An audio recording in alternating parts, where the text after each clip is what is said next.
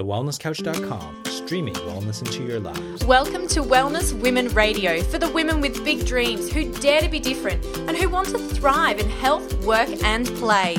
Dr. Ashley Bond and Dr. Andrea Huddleston bring you a weekly podcast to help you master true health and create an exceptional life. Well, welcome to an incredibly exciting episode of Wellness Women Radio. This week we have got something very special for you ladies, and that is we're doing our first interview, and uh, it's with someone absolutely amazing. Now, I'm just going to apologise from the outset. I've got a construction zone at my house, so anyone who's done a renovation uh, certainly knows what that feels like. So I will be uh, on silence, hopefully, and you won't be getting too much banging and crashing on my end, but I certainly am going to let Andrea take over and introduce this absolutely amazing guest today. Go ahead, Andy. Ah, thanks, Ash. I am so, so excited to have the incredible Dr. Damien Kristof on the podcast with us this week. Now, this is the first of our interview series that we're releasing, and we're kicking it off with the absolute rock star of the Wellness Guys. Um, so, if you haven't met Damien, you must absolutely be living under a rock if you haven't heard of him. But let me introduce him to you properly and, and properly do him justice. Uh, so, Damien is a nutritionist, he's a naturopath, and a chiropractor. So I cannot imagine um, how many years uh, that would culminate in study. Um, but Damien is a really highly sought after presenter and speaker in the wellness industry. He has over 20 years um, of experience and he has an in depth knowledge of absolutely everything uh, there is to know about food and wellness. And he is definitely our go to guru on these topics, which is exactly why we've got him on the show with us today. Um, and I cannot imagine um, anyone else who would be better for us to release our very first interview topic with than Damo.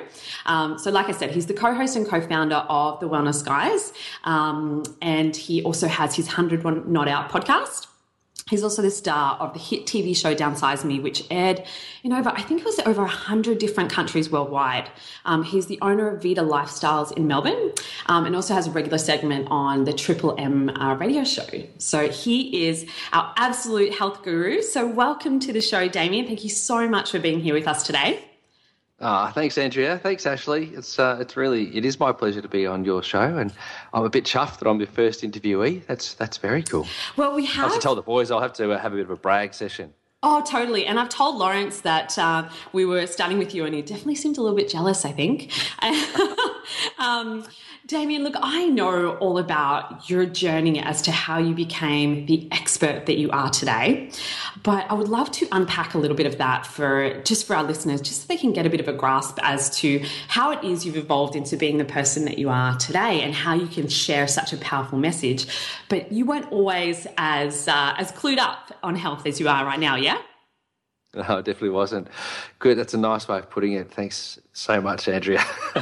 I, uh, well, it was it was great actually. You know, Andrea and I were studying together in New Zealand, and uh, and so because I was in New Zealand at the time that Andrea was in New Zealand, we had the opportunity to you know share experiences and and see life and and study at the same college, which was you know really I'm, i feel so grateful that I studied chiropractic in New Zealand, yeah, um, and then incredible. had that opportunity to changed the face of, uh, of health and well-being in New Zealand. Um, it was, you know, a, a, great opportunity, particularly while I was studying.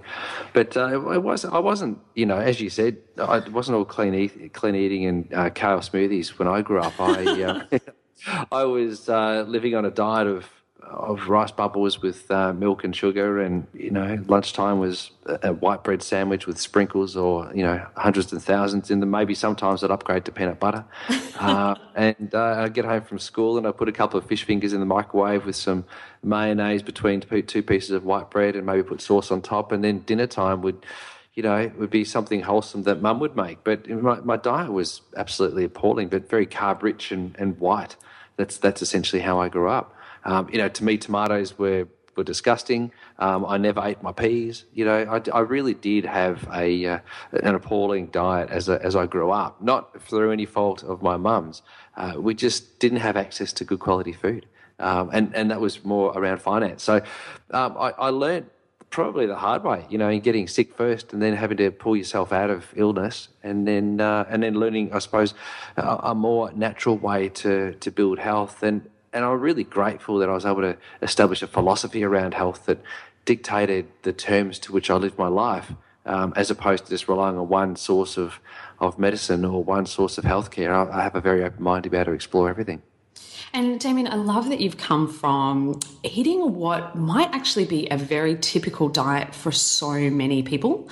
Um, and I know that you think now that it was appalling and you have that, um, you know, gift of, of um, you know, hindsight, I guess. Um, yeah. But what were some of the biggest mistakes that you were making that led to your health declining? And I know you went through some chronic fatigue and, and some other more serious things, but what was it in particular that you would attest that to? I think what it was is, uh, I suppose, a lack of understanding, but maybe not even a lack of understanding, but maybe more of a, a, lack of awareness that food has such a significant part to play. I think most people think that all they've got to do is make themselves feel comfortable or feel full after a meal, as opposed to looking at the types of foods that are going to the body and how that's going to nourish them or support them. So, you know, you might think, oh, I've got to have a piece of meat or I've got to have some vegetables, um, and uh, and you know, a lot of people do low fat, so you know they're doing low fat, cutting the, the fat off the meat and so as a result, you're kind of left with a, depending on the way in which you prepare it, you're left with a relatively nutrient devoid uh, meal or a, a substantially um, unbalanced uh, ratio of protein, fat, and carbohydrates. So you're left craving and wanting more food, and so you might then start to make some poor decisions around, you know, desserts or um, supper or snacks in between your meals, and, and and that's exactly where I was. I was I was just so unbalanced. I was so carb heavy with my food um, that uh, I was left craving all the time. But the, the interesting thing was, Andrea, and I know that you'll also find this interesting, Ashley, was that um, I, whilst I ate so much food, like literally, I was the kid, I was the person who could eat 10 times more than anybody else, but still weighed 63 kilos at 18 wow. years old. I was super light. So I wasn't. Um, I wasn't overweight. I was underweight, but I was malnourished, and I was malnourished because the food that I was eating didn't have the nutrition in it that would support my health and my well-being. Plus, it, it would come to. I don't have celiac disease, but the food that I was eating would have been affecting the way in which I had the potential to absorb nutrients. Oh, so absolutely. I was having so much gluten, so much sugar, and just you know, I, I probably was perpetually bloated. I, I, can't remember if I farted lots, but seriously, I was uh, I, I, wasn't a well person. I do remember getting. I was wondering to see if we'd get through an episode without fart or poo being brought up. So. oh, I'm waiting for it. I'm sure to be coming. Um, so would you be what we would would have called like skinny fat back then? Would, you have been? Um, yeah, well, I used to get it. People used to say to me all the time, "You're so skinny. Look at you. Put some weight on." You know, and it was kind of like um, you know, people could be called fattest these days, but I was a skinny. I was skinnest. I was a skinny. I was copying it. You know, people were were saying to me, "Look at you. Look how skinny you are. Can't you put some weight on? Eat some food." And I'd seriously eat so much food. I, I literally like these days, if you commented on someone's weight to the extent that I was commented on about my weight being so skinny, um, you'd probably have some kind of harassment claim. But uh, I, I I, I really uh, struggled to put on weight. And I was a swimmer. I did lots of sport. I had muscles. Um, I even had abs, but I didn't. Um, I, I, didn't eat very well. And I, I, suppose I could have gone a lot further with my sport had I had the right nutrition at the time. Yeah, that's amazing. And Damien, I know a lot of those food choices were because of a lot of what you talk about about the intelligence in food yeah. and how that helps us to make better choices. Can you expand a little bit on that? Yeah, absolutely. Uh, I think you know when we look at food, we, we've been led to believe that the only thing that's in food is what can be measured, and uh, and, and, I think this is the plight of science: is that unless you can measure it, um, unless you can understand it, then it's not true. Uh, and and I find that to be you know a very antiquated, archaic kind of uh, model of of inquiry. Um, fortunately, we've now got emerging sciences, um, you know, such as um, quantum physics, you know, that, that's exploring um, electrons and, and vibration and all those sorts of things, uh, and trying to explain and understand how you know thought and and mindfulness actually impacts on the health of the body. The same thing goes for our food. So, you know, you might have vitamin A, vitamin B, vitamin C, vitamin D, and vitamin E in a food.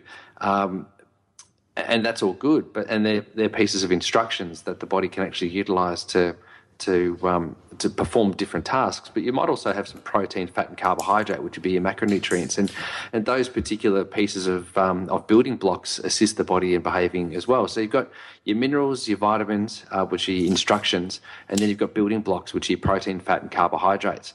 And, uh, and and I think that most people primarily focus on the macronutrients. They go, "Oh, I need more protein," or "I need more fat," or "I need more carbohydrate," um, without actually looking at the total um, nutrient load of the meal. Now, you can have foods that have all the protein and all the fat and all the carbohydrate that you require, plus all the vitamins that you would require, but they are essentially just packaged up pieces of information. In other words, they're they're constructed foods that don't really give life; they give information, and that's all. And so, the, the point you asked me about before, Andrea, was um, what about foods that have intelligence? And the foods that actually have intelligence are the foods that can actually continue to give life, or actually are still continuing to hold themselves in form or shape. Uh, so, for example, if we used an apple, if an apple's been sitting on a supermarket shelf for six months, for example, and hasn't sold, but it's still sitting on the supermarket shelf in the shape of an apple, that in itself has a degree of intelligence that holds it in you know shape and form. Mm. It's it's getting less and less. It's degrading. But if I was ta- if I took a pip out of that apple, and I and even if that apple had been sitting on the shelf for six months, took the pip out, the seed out, put that on some cotton wool, some sunlight, gave it a bit of water, you'd expect that that pip, that seed to grow, and uh, and that's an intelligent function. Whereas if I got all of the all of the nutrients, so all of the carbohydrate, all the protein, all of the fat, all the vitamins and the minerals that I would find in that apple and put it into a little glass jar and and stirred that around, added some water to it, I wouldn't create an apple, but I'd have the same nutrient density. And, but I would I wouldn't feel the same. I wouldn't feel as good eating um, or drinking that drink that had all the nutrients in it as I would from eating the apple. And, and the difference being is something that can't be measured. And, and I like to call that natural intelligence or innate intelligence. And, uh, and that's something that I like to talk about because the more food that you eat that has intelligence, um, as well as the vitamins, the minerals, and the information, uh, the better your body's going to feel as opposed to food that's been, I suppose, over processed uh, but has the same amount of um, calories and information in it. Yeah, and I love that concept. And I also like the idea of eating intelligent food because, in my head, that makes me feel like that will have good positive benefits on my IQ as well. Um, True, absolutely. I'm sure that works uh, in some in some realm there. And Damien, I like that idea that it just keeps things really simple. You know, if if something's in its natural form that has its own, you know, intelligence, its own force, we can see the differentiation we can make there between that and say you know a piece of white bread that's been so highly highly processed um, as opposed to looking at the plethora of different diets out there and lifestyle products. And it's no wonder that everybody is so damn confused about what they're supposed to be eating how they're supposed to be you know dieting or detoxing or, or whatever it might be because it's so so complicated um, and Damien, we get so many questions all the time from women about very specific food questions, and you know they can get quite detailed because of how much information is out there at the moment. Um, and I'd love to talk a little bit about some of the mistakes that particularly women tend to make when it comes to food. What sort of things do you see really often? I reckon the one thing that um, the girls tend to do is they they um, they set expectations that that may be unrealistic. I think that's one thing. Um, and when I say unrealistic, they're wanting to achieve things in shorter amounts of time uh, or in a more rapid time frame than um, than what may be normally physiologically possible. And so, as a result, they have with high expectations. Um, and I, I don't think this is exclusive to women. I think we definitely see this in, in the manscape as well. You know, we definitely see that that um, people just in general want things immediately. Uh, and so, as a result of wanting immediacy, there's the tendency to then go to extremes. And so, rather than actually being, like, the metaphor I like to use is to is to stay out of the crease for a long time. So it's a cricket term where you'd you'd be out and you'd be playing and, and batting for, for such a long time that it becomes almost impossible to fail. Whereas if you go out there slogging and trying to smack the ball around, you're more likely to make mistakes and errors and then go out. The same thing goes for, you know, if you've got to go to an extreme measure around eating. So when I say extreme, I'm kind of going like the polar ends of the health and food spectrum. Uh, and, and, that could be anything from veganism all the way through to paleo, which would be potentially the other extreme. Um, I, my finding and my feeling is that if we uh, set ourselves up in a longevity sense, and we enjoy our food and we eat really great food 80% of the time, and we give ourselves a little bit of play space, um, then we can actually um, use our philosophy around food and health and lifestyle to design really healthy meals without going to extremes. So I, I eat paleo inspired meals and I also eat uh, vegan meals, but I'm not paleo and I'm not vegan. Um, I'm very primal, so I'm not afraid to have some rice because I know that there's cultures around the world that eat rice. I'm also not afraid to, you know, to go without an animal-based protein in a particular meal because there's cultures around the world that actually thrive on vegan and vegetarian uh, style eating programs. So I think the the idea is to not be as extreme. And that fits oh. in with our vision so much. We talk all the time about having this uh, balance and honouring the fact that every one of us is different and there's no one fits all diet, is there? No, not at all. There's actually no science around any diet. I know that you've got science um, in exploration. So you look at the paleo thing, and the science around paleo has been done on based on anthropology. So they've uh, tried to reconstruct information from 200 know, a thousand years ago uh, by making assumptions about the way in which we've evolved, looking at our genetics. But the genome's continually changing. Um, and we also understand that the human genome is but a fraction of the information and the, uh, and the, the instruction manuals that our body actually carries around. It's only one one hundredth of the information that our body carries around every single day. The DNA in humans is like 23,000 genes, but the DNA that we get from our bacteria that actually reside in our body, which actually controls more of the functions of our body than what we could ever imagine, is 100 times greater in number than, uh, than what our own cells actually, you know, have in terms of instruction manuals. So, you know, th- there's, there's so much more that we need to consider.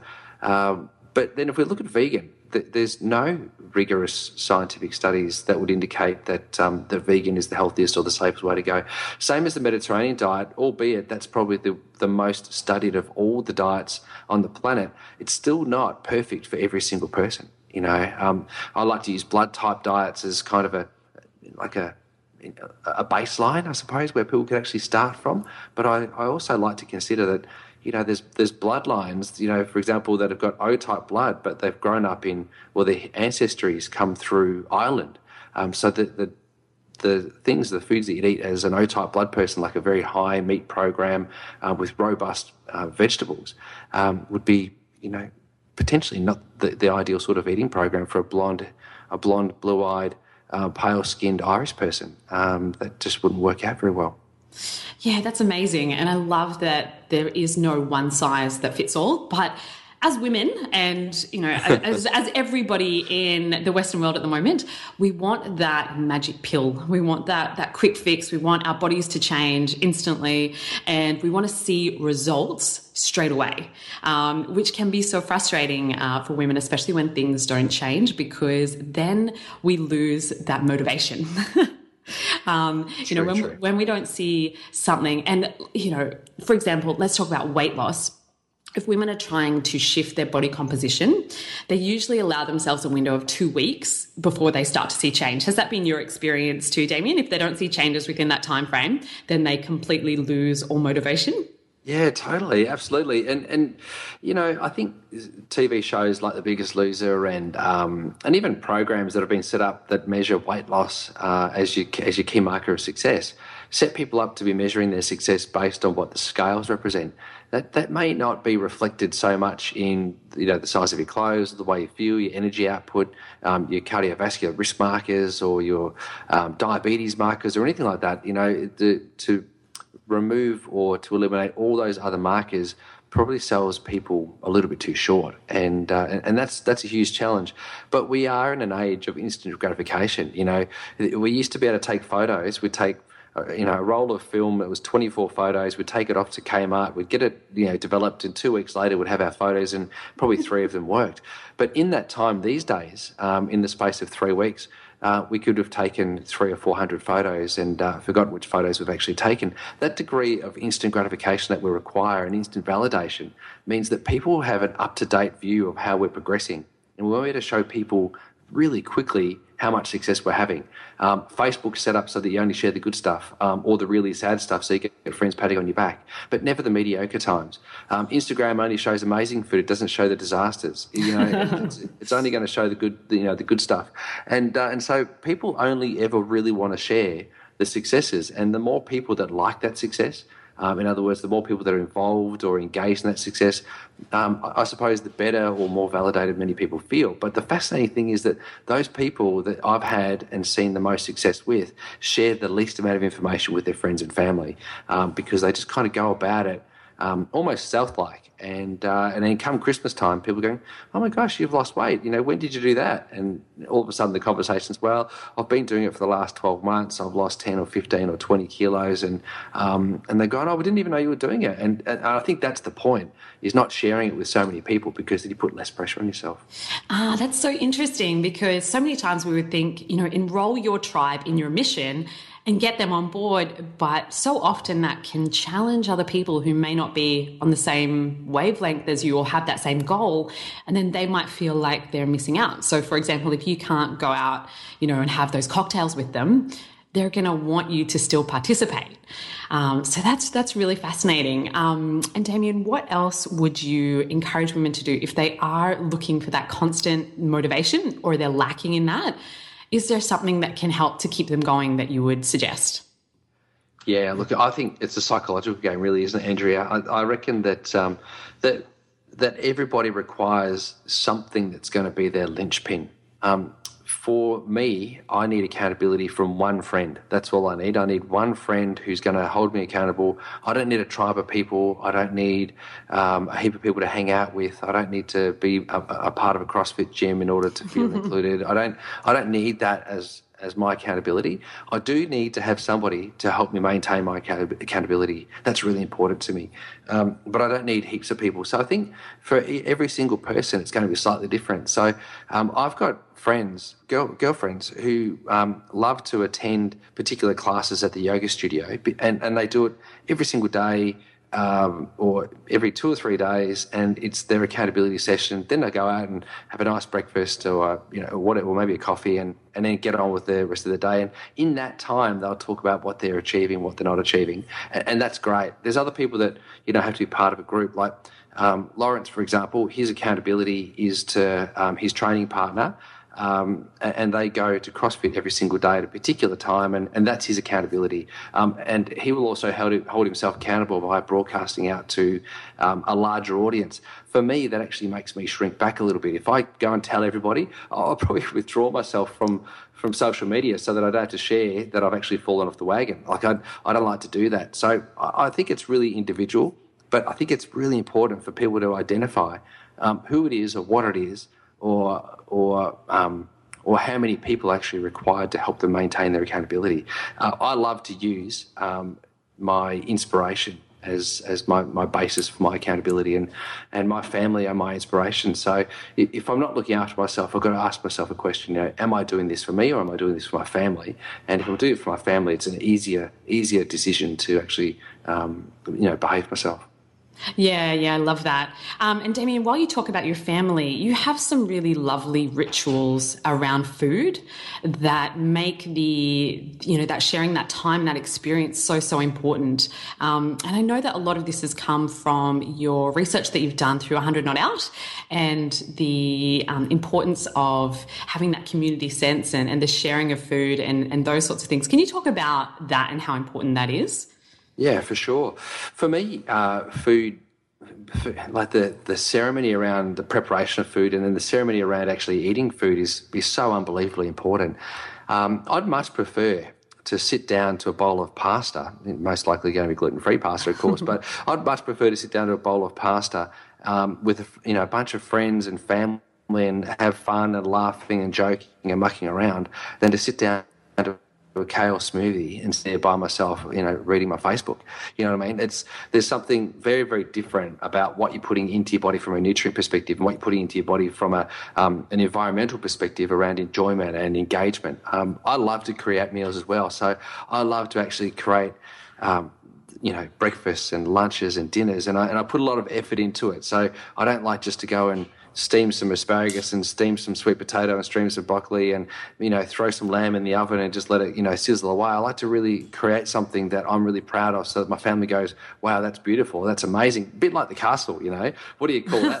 you know, you know, it might only be rissoles, but that appreciation, um, I really love it to bits. And so that that ceremony uh, that co- that goes with um, the community uh, design of eating. Uh, I love it. I love it to bits, and and that's way more important to me than anything else around food. Yeah, yeah. And uh, I like how you talk about the um, most of the centenarians in the world have those rituals around food. Um, and it's more to do with that community sense and that interaction they have with it rather than the actual food that they're eating, which I think is so fascinating. Um, Damien, I'm going to uh, change tunes a little bit here because one of my most favorite topics um, to do with women's health is their hormones. And I would love to know if there's any particular foods that are really detrimental to women's hormones or really be- uh, beneficial as well. That's a, that's such a good question, and the everything that we're finding, Andrea, changes, and uh, and, and what we're, we're noticing.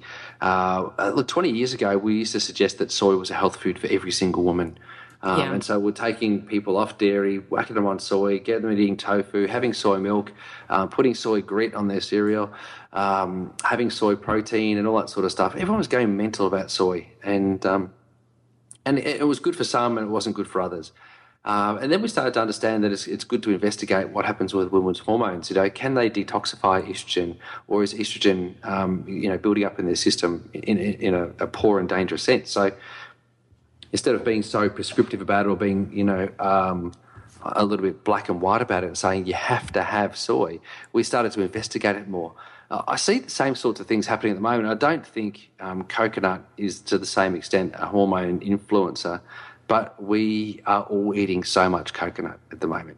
You know, having coconut flour, coconut sugar, coconut mm. oil, coconut, you know, milk, everything, and and that concerns me a little bit. Um, actually, it concerns me a lot.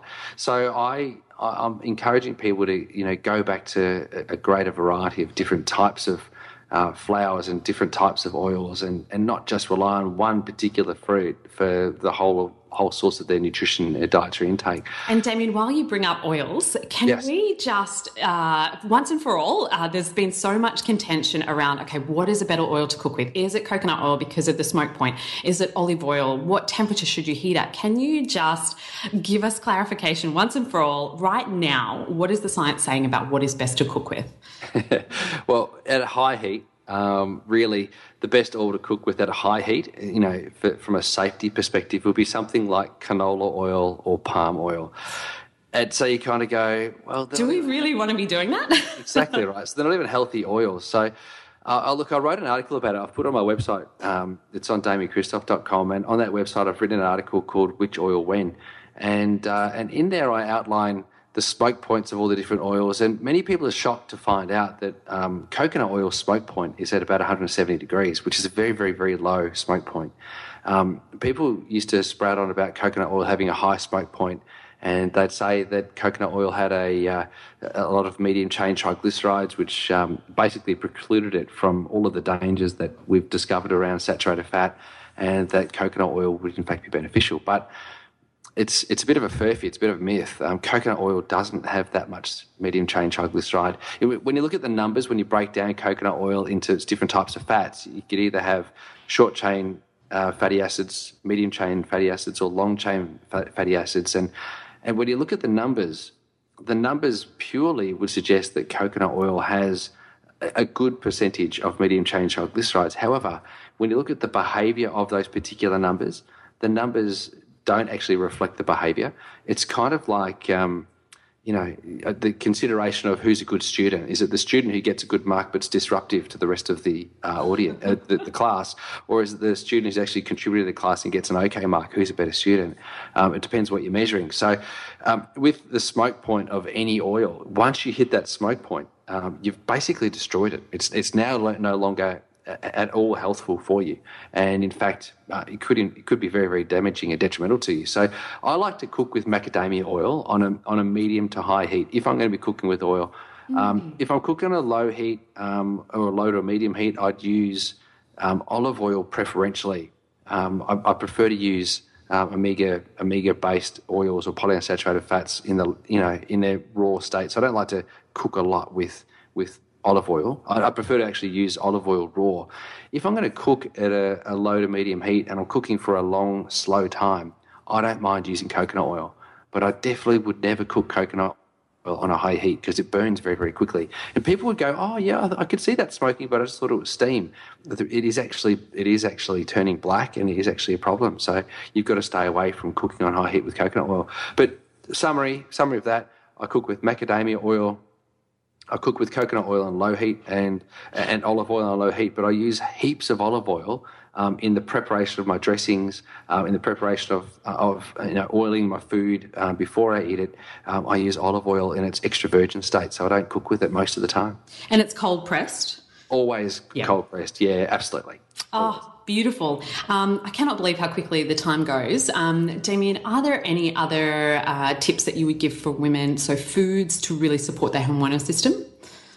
Yeah, I think the key thing uh, with women is to be mindful of, of the way in which a woman's body is constructed. Yes, women have got muscles, um, and yes, women have got uh, have, got fat, um, and your your bodies will perform very very differently um, than a man's body. And so, if you're trying to eat the same sort of meals as a man, um, then you'll have a hormone altering effect. If the man's trying to have the same sort of meals as what you're having, um, then he'll have a hormone altering effect. So you've kind of got to select it appropriately. Understand that eating lots of protein um, has the potential to increase um, muscle growth, and muscle growth has the potential to increase testosterone in both men and women's bodies. Uh, and so, if testosterone is not your friend, um, in terms of um, if you've got hormone dysfunction like polycystic ovarian syndrome um, or polycystic ovarian disease, then having a lower protein eating program might be more appropriate. If you're suffering from hot flushes, for example, a, a greater proportion of vegetables in your diet is hugely helpful and hugely beneficial. If you're looking at fertility, um, then you want to make sure that you're getting easy to digest proteins with good amounts of fat because you're looking to plump up. You, the one thing you don't want to do when you're trying to, you know, uh, get fertile is to go into some kind of ketogenic eating program where you're losing heaps of fat because you're actually literally losing the nourishment that your body requires to get pregnant. So there's a whole lot of stuff that um, you need to consider with that. Oh, that is amazing. Um, and I know that our listeners are going to get so much from just the, those little pearls of wisdom there. Um, Damian, can you believe that we've made almost an entire episode without talking about poo? we did talk about farts. Yeah. the- the- so just, just a little snippet there. Um, so let me just do a little bit of a nerdy librarian sort of uh, recap of some of the things that we've talked about. So there's certainly, you know, obviously, like you said, men and women's bodies are different, um, and the food that we need for a certain stages of our life is a bit different too. Um, create rituals around your eating and you know focus on that rather than you know going sitting by yourself watching you know on facebook or watching tv eating your green smoothie because that's going to have a different interaction in your system um, and enjoy your meals and that experience that you have with it as well um, coconut oil is not all it's cracked up to be according to according to to some of the science at you know at cooking at high temperatures yeah, I cooking. say Yeah, definitely cooking. Um, which is which is really interesting there. Um, Damian, one thing I forgot to mention when I was actually introducing you is that you're also the founder of Forage, the Forage cereal brand. Um, and can I just say that the paleo granola that you make is my favorite snack in the entire world. Um, it is it is so so good. Um, Damian, just before we wrap up, could you just give us your three top tips for how women can really change their food nutrition? So, what are the things that they can put into place now and start from right now? What are your top three things? Um, I, I think that if women um, focused on keeping their meals light and easy to digest, then they'd, they'd bode very, very well. A lot of women that I've met um, complain about bloating and lower abdominal bloating in, in, potential, in particular. Um, and that's often associated with uh, foods that are quite difficult and challenging to digest. Um, now, I know that's a very broad blanket statement, but it, that's light, the lighter the meal, the better. So, salads, vegetables, um, good quality protein, um, and raw oils. Uh, so for me, that, that's a, a really nice um, thing to consider. I think it's really important for I think I think all humans uh, to start the day out of stress. And so I would much prefer to see somebody start the day with food rather than actually caffeine. So if you could start the day um, eating uh, a beautiful meal like forage, for example, for breakfast, um, or eggs and spinach and avocado, uh, you'll do way, way, way better than if you start the day with uh, with a cup of coffee or a cup of tea. Um, and then, of course, in the evening, I think it's really important that we focus on digestion. So just to check in and see how your body's actually feeling uh, from a day's worth of food. You know, are you feeling refreshed? Do you feel like you can easily move your bowels? Do you feel like um, you've hydrated well enough? And just to kind of check in, because you've probably got a couple of hours when you get home from work to be able to consider whether or not you've done a good job in that particular day. So that might shape the way in which you think about your dinner, might shape the way in which you hydrate yourself that evening. Um, it might shape the way in which you actually, you know, prepare yourself for food the next day. Uh, so I, I think it's just good to check in. Perfect. Uh, Damian, that is fantastic. Um, now, I know all of our listeners are going to want to find out more about you. Where can they go to do that? I reckon if you go to my website, Andrea, that's the best place to go. So damiankristof.com. So it's D A M I A N dot. Oh, so Damian Kristof. So Kristof, K R I S T O F dot com. And uh, if you go to that, and uh, you'll find my Facebook uh, with the same name, so Damian Kristof, you, will see that uh, that's there. There's a page that you can like there, um, and you get all the updates of my events. Um, and, and, if you go to the Damian Kristof website, you'll see links to forage. You can buy forage um, at your local chiropractor, or you can buy forage at your local retail store. You can buy it online, um, and, and, you know start the day off beautifully. And of course, there's the Wellness Guys. You can go to the Wellness Guys and get access to all of our stuff there via thewellnesscouch.com and, uh, and, and get tickets to the Wellness Summit coming up this year. Oh, and we are so, so excited about that. Thank um, you so much. Uh, yeah, I was like, oh, we had you over here on the West Coast uh, not that long ago, and we can't wait to have you back again. So, yeah, thank you. Brilliant episode. Uh, ladies, thank you so much for tuning in today. I know that you would have loved this with uh, with Damian. Uh, so please go onto iTunes, um, find us on Facebook, let us know everything that you thought about this episode. And if you've got any follow up questions as well, we would love to hear that. Um, you can find us on Facebook, facebook.com forward slash the wellness women, uh, and on Instagram underscore the wellness women. Uh, ladies, we can't wait to hear um, all of your thoughts on the episode today. Make sure you give us a five star rating on iTunes if you think we deserve it as well. Uh, and until next week, be well. This has been a production of TheWellnessCouch.com. Check us out on Facebook and join in the conversation on Facebook.com forward slash The Wellness Couch. Subscribe to each show on iTunes and check us out on Twitter. The Wellness Couch, streaming wellness into your lives. Whilst the Wellness Couch presenter endeavor to provide accurate and helpful information to their listeners, these podcasts cannot take into account individual circumstances and are not intended to be a substitute for health and medical advice from a qualified health professional. You should always seek the advice of a qualified health professional before acting on any of the information provided by any of the Wellness Couch podcasts.